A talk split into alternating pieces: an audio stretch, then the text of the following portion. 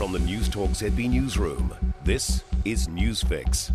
Good morning, I'm Retimanu, and this is your morning news fix for Monday, 4th of July. In this update, disagreement about what's needed to get workers back into our struggling hospitality sector.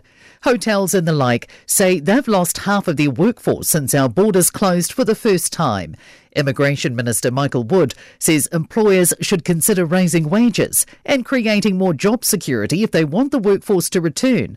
Hotel Council Aotearoa Strategic Director James Doolan says creating jobs with certainty is difficult. It's a highly seasonal industry that requires flexible workers to work some pretty inhospitable hours. Australia is the next stop on Jacinda Ardern's itinerary. The Prime Minister met with Prince William, Boris Johnson, and Sir Keir Starmer in London over the weekend, following NATO and Europe talks in Madrid and Brussels last week. She's now arrived in Australia, leading a delegation of 30 New Zealand businesses. Ardern says while she'll be meeting with Prime Minister Anthony Albanese, the four day visit to Sydney and Melbourne will be mostly business focused. This is very focused on opening the door for us as a significant trading and investment and tourism market for New Zealand. Homeowners can no longer rely on their asset doubling in value every 10 years. New analysis of velocity data by housing commentator Ashley Church has been released to Newstalk ZB. Nationally, the median house price was doubling every 10 years between 1990 and 2011, but now takes about 12 years to double.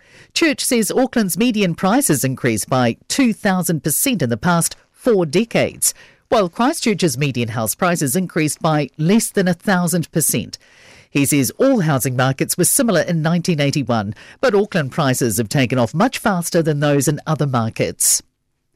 Anger from the opposition about the time it's taking to determine the future of the disputed Ihumātao land site near Auckland Airport.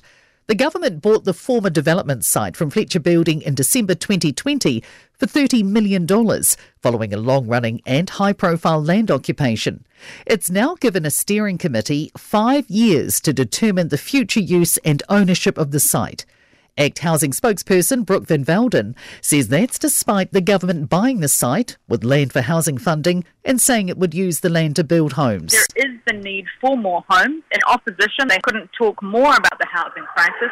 They have the land, they have plans for housing. Why don't they go on and build them? Plaques from the grave sites of war veterans have been stolen in Canterbury.